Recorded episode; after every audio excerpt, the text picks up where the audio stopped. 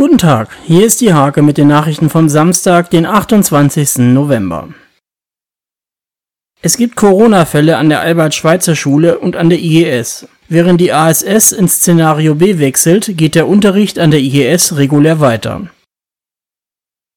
Noch bis zum 3. Dezember können Kinder bis 12 Jahre bei der Hake Wunschzettelaktion mitmachen.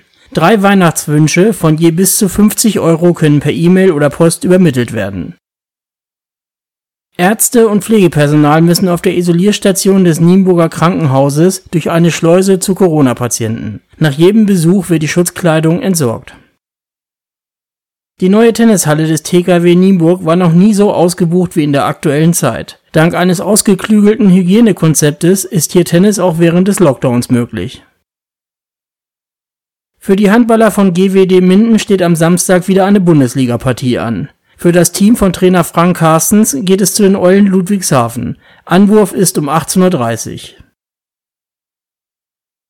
Diese und viele weitere Themen lest ihr in der Hake vom 28. November oder auf www.diehake.de